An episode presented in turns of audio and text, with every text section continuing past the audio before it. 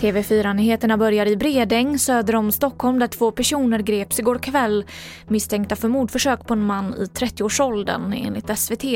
Mannen fördes till sjukhus och skadeläget är okänt. Världshälsoorganisationen WHO försöker spåra hur coronaviruset uppstod.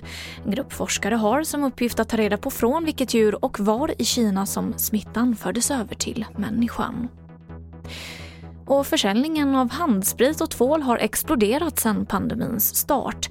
Apotekskedjan Apoteket har ökat sin försäljning av handdesinfektion med över 400 procent och även tvålprodukter säljer som aldrig förr. Och till sist kan jag berätta att i natt genomfördes uppskjutningen av fyra astronauter på rymdkapseln Dragon från Kennedy Space Center i Florida.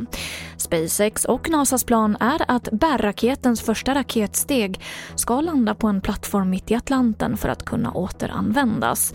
De fyra astronauterna ska vara på ISS i sex månader och genomföra olika forskningsprojekt.